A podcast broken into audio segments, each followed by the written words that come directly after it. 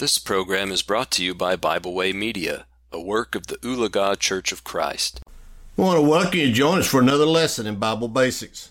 And the topic of From Helpless to Hopeful. In John chapter 5, verses 1 through 15, we read of a historical event that changed a crippled man for life. The man had been crippled for some 38 years, and in the first century, to be crippled limited the help you would receive. And emotionally, to suffer like this also meant an early death. But when Jesus noticed the man lying at the edge of the pool of Bethesda, he had compassion on him and asked, Wilt thou be made whole? What a question. The man explained to Jesus that I have no man, that when the water is troubled to put me into the pool. But while I am coming, another steppeth down before me.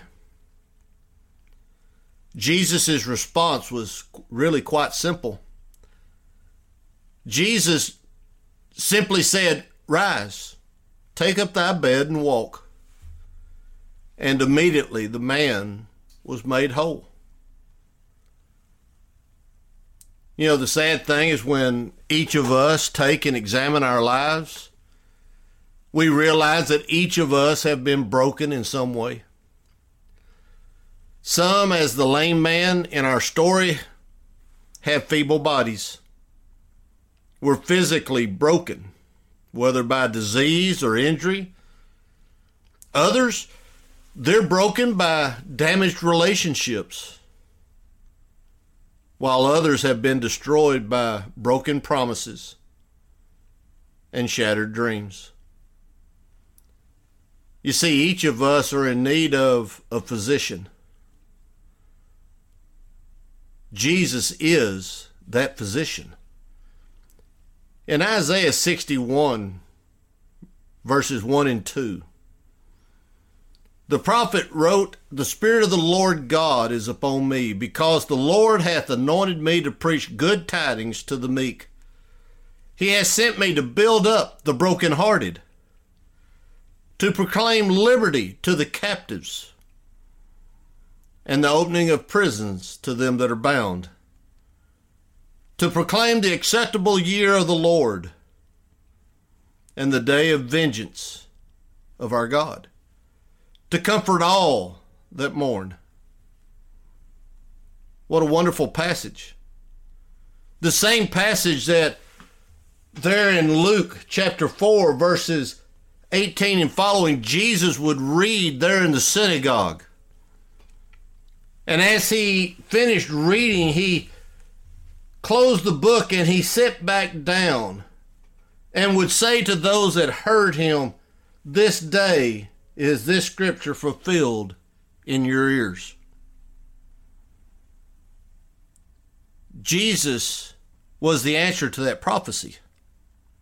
So let's take just a moment to examine our needs in His healing power. First, it is not if we enter the valley of helplessness, but when. John records for us these things I have spoken unto you that in me you might have peace. In the world you shall have tribulation. But be of good cheer. I have overcome the world. John 16, verse 33.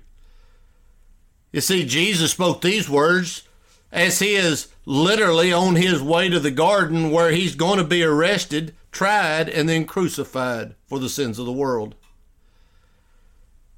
You see, in this world, tribulation is a foregone conclusion. It's just flat going to happen. We're going to see troubles. But we can rest assured that these troubles help to build us up and to strengthen us.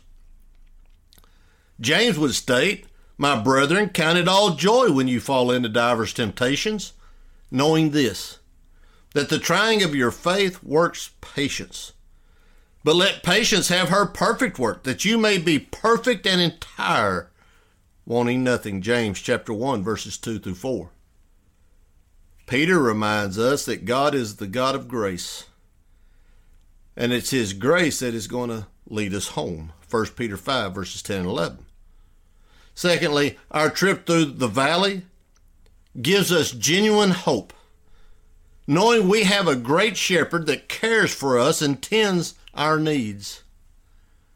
Often we use Psalm 23 at funerals. However, this psalm was not written for the dead, but for the living. You see, our genuine hope is found only in Jesus, and Luke records for our learning that Jesus was the stone which was set at naught of the builders, which is become the head of the corner, and neither is there salvation in any other. For there is no other name under heaven given among men whereby we must be saved. Acts chapter 4, verse 11 12. Jesus provides what we need most, and that is the gospel.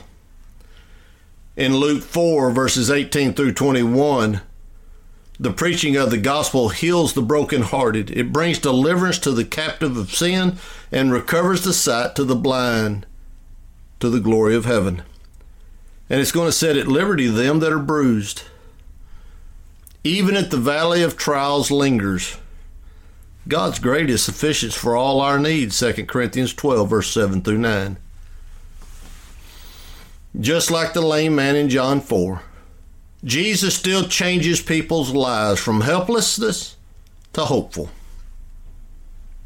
Is your hope in Him today? If not, then you have no hope for heaven. Why not change that? Why not find Him today and let Him change your life for eternity?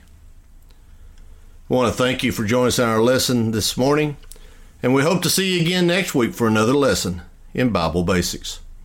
We hope you enjoyed this program. We encourage you to subscribe to our podcast on Pandora, Spotify, or Podbean. Thanks for listening.